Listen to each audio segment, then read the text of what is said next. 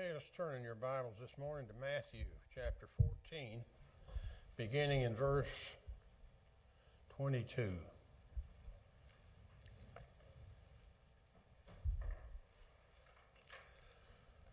A night on the sea. I'm sure some of us here have spent a night on the sea, here, there, and yonder. But this one's a little different.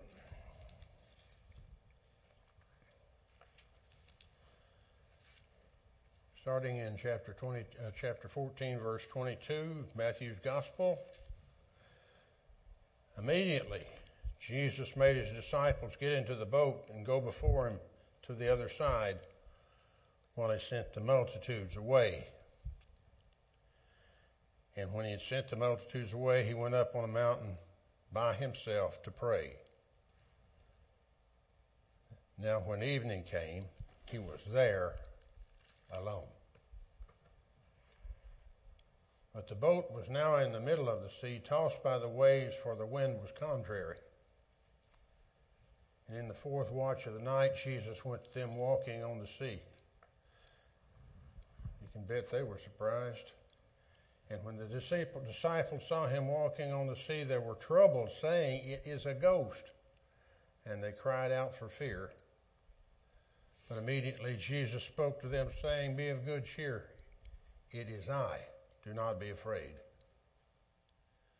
And Peter answered him and said, Lord, if it is you, command me to come to you on the water. And he, so he said, Come.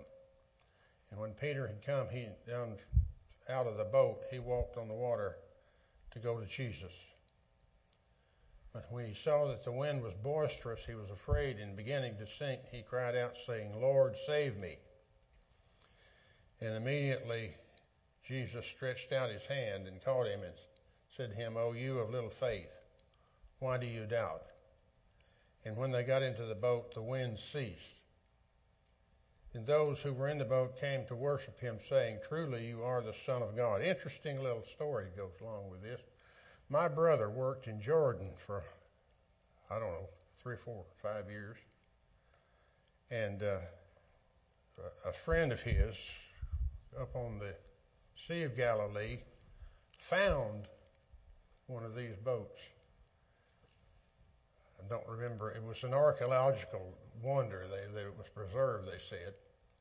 But he gave me one of the nails out of that, and you have to wonder, was that the boat? Well, maybe it was, maybe it wasn't, but it, he said it was about 16 feet long. kind of an interesting little sidelight to this, these verses this morning. And when I was a child, I remember telling ghost stories. Do you? Any of y'all remember that? It, laying in the dark with other children and making and making them up a lot of times, and telling ghost stories. There was a lot of graveyards in it, a lot of dead people, and a lot of ghosts. Well, some people would have you tell would have that this story is a ghost story. Just another one, set in the dark in the middle of the Sea of Galilee, a very stormy, uh, actually freshwater lake. 13 miles long. I've forgotten how wide it is. But this is the true story of Jesus Christ exercising his power over the elements over the wind and waves and doing the things that only God can do. And make no mistake, Jesus Christ is fully God and fully man. The disciples had spent the day with Jesus in a deserted place. They had witnessed the miracle of Jesus feeding 5,000 plus people with five loaves and two fishes. You know, you would think after witnessing something like that, seeing Jesus come walking on the water wouldn't be too big a surprise. But evidently it was. Evidently, they were more than a little perplexed, perplexed when Jesus urged them. And that, the translation of that word in my Bible is, is he urged them strenuously to get in the boat and leave. And they started for the other side of the lake. Then Jesus disperses the crowd and went out on a mountain to pray. The next scene shifts from the shore to the ship. And the ship is in the midst of a terrible storm. They're experiencing a ship that doesn't go in the right direction. The wind is blowing contrary to them. It just will not go where they want it to go. And here we find experienced sailors beaten by the wind and beaten by the wave. They were in the middle of the water between them, but there were miles of water between them and safety. Their bodies weak from a very long day dealing with so many people. The work of fighting this, the uh, winds and the waves uh, had wore them down. And if you've ever been at sea in a storm, you can very well understand the seaman's prayer. Protect me, O Lord, for the sea is big, and my boat is so small. The seas actually around the world are littered with ships that didn't make it in storms, that sunk. And you're forever seeing some someone on TV who has found a sunken ship and they're trying to drag all the stuff, interesting stuff, out out of it to the surface. As far as the disciples concerned, maybe it was a tired bodies and frightened nerves that made the disciples at the sight of Jesus to say he's a ghost. They were experiencing chaos within and chaos without. Most of us at one time or another have experienced external circumstances that can confuse our abilities to know what is really happening, what's true and what's untrue.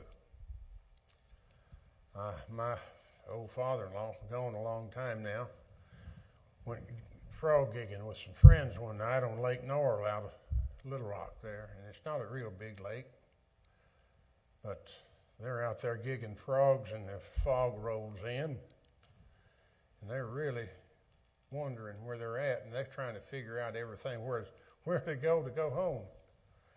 And they finally thought they had it figured out and started the outboard motor and run slap into a dock. They were not even on the right side of the, lake.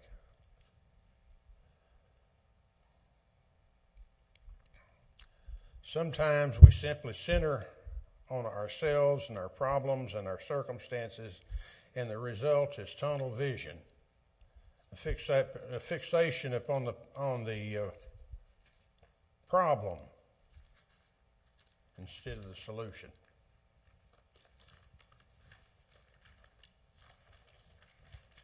The fog really rolls in.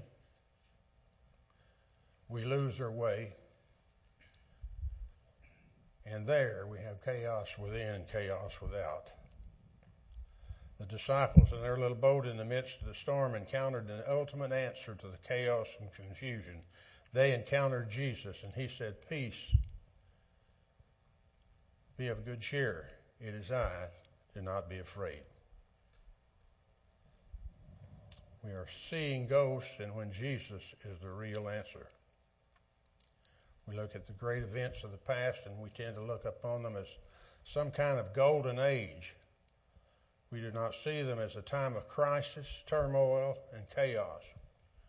We forget that those who lived through those events couldn't see what the future outcome would be. That's every generation. The very real truth is that every generation and every individual lives in a time of crisis. We're like the disciples in the boat. It's dark, and the winds and waves are against us, and we can very easily believe that there will be no tomorrow for us. When that happens, we look to Jesus. From the time we are born, we're swept away like a wave by people and events.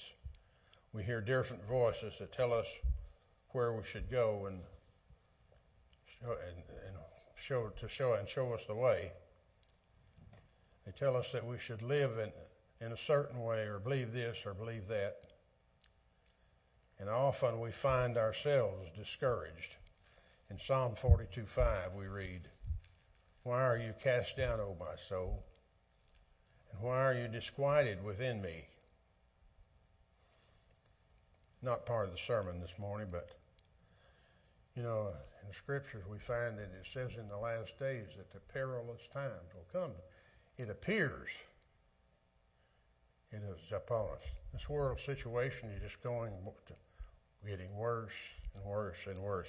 And I wonder how long to the rapture?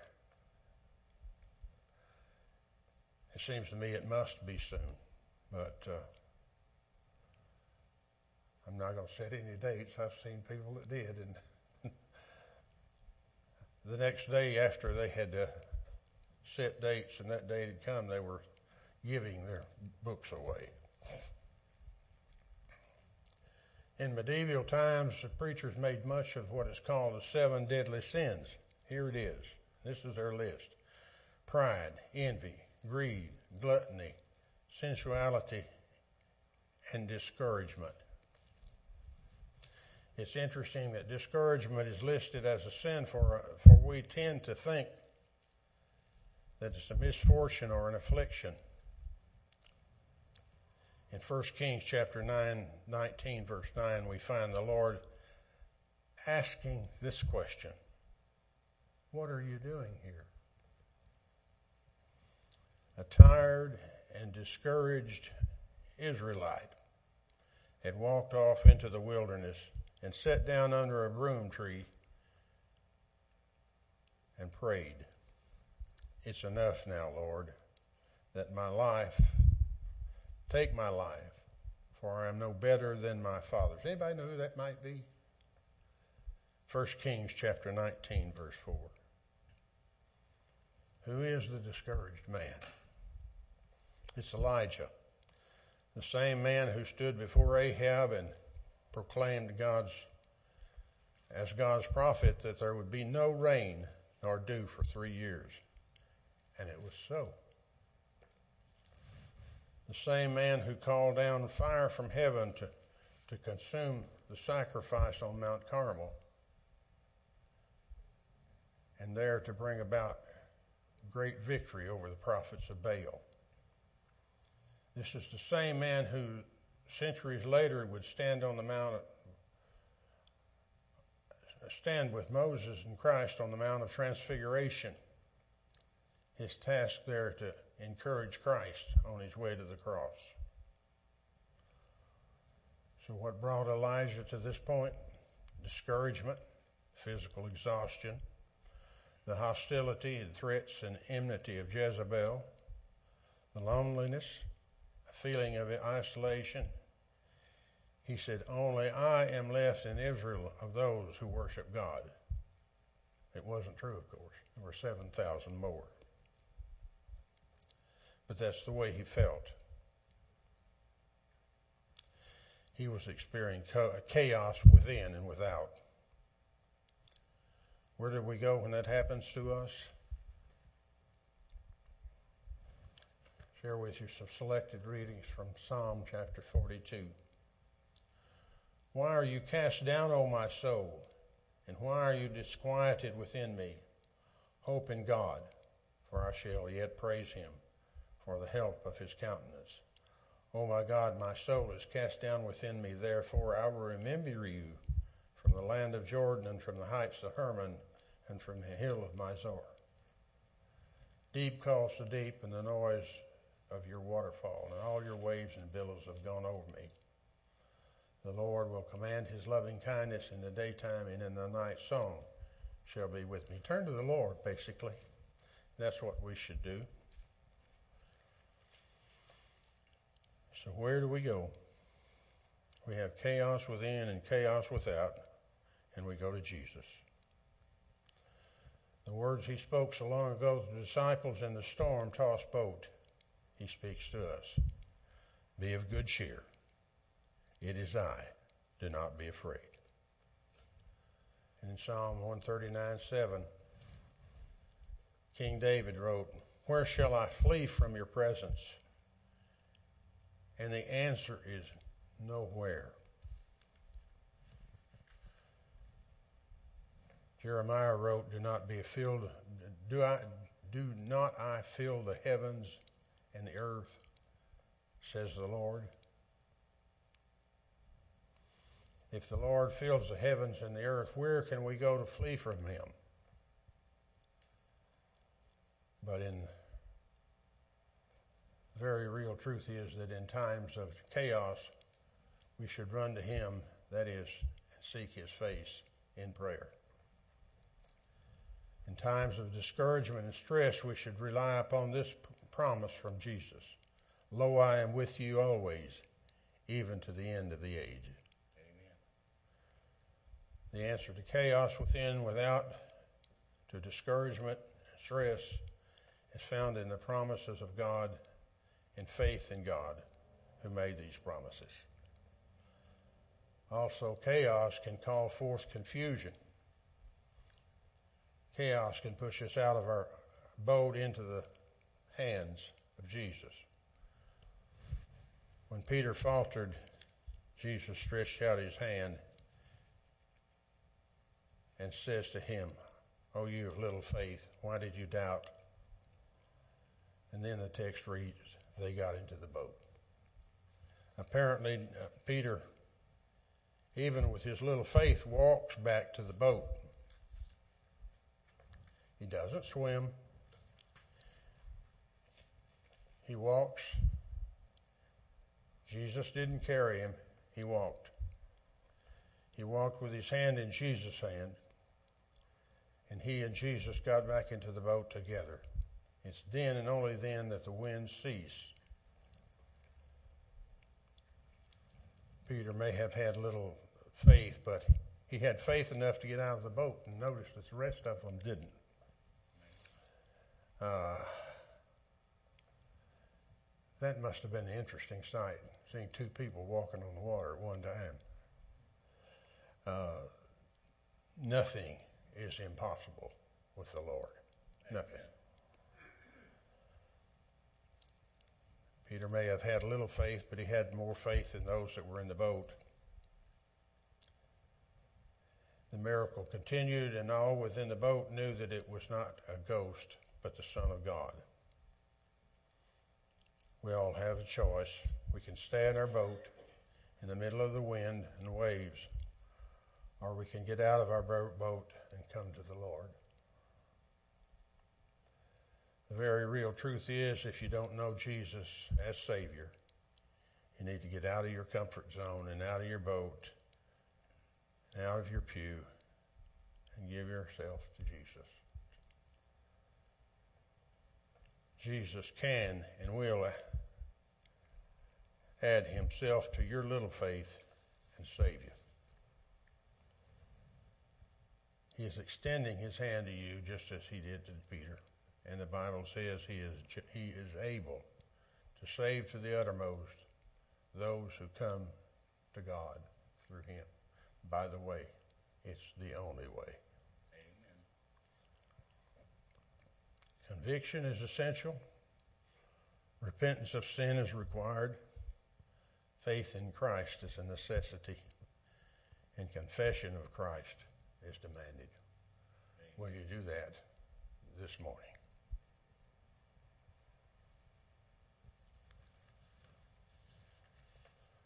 Let's close with prayer. Father God, we bow before you. And we pray that there might be someone here this morning that comes to faith in Jesus Christ. We,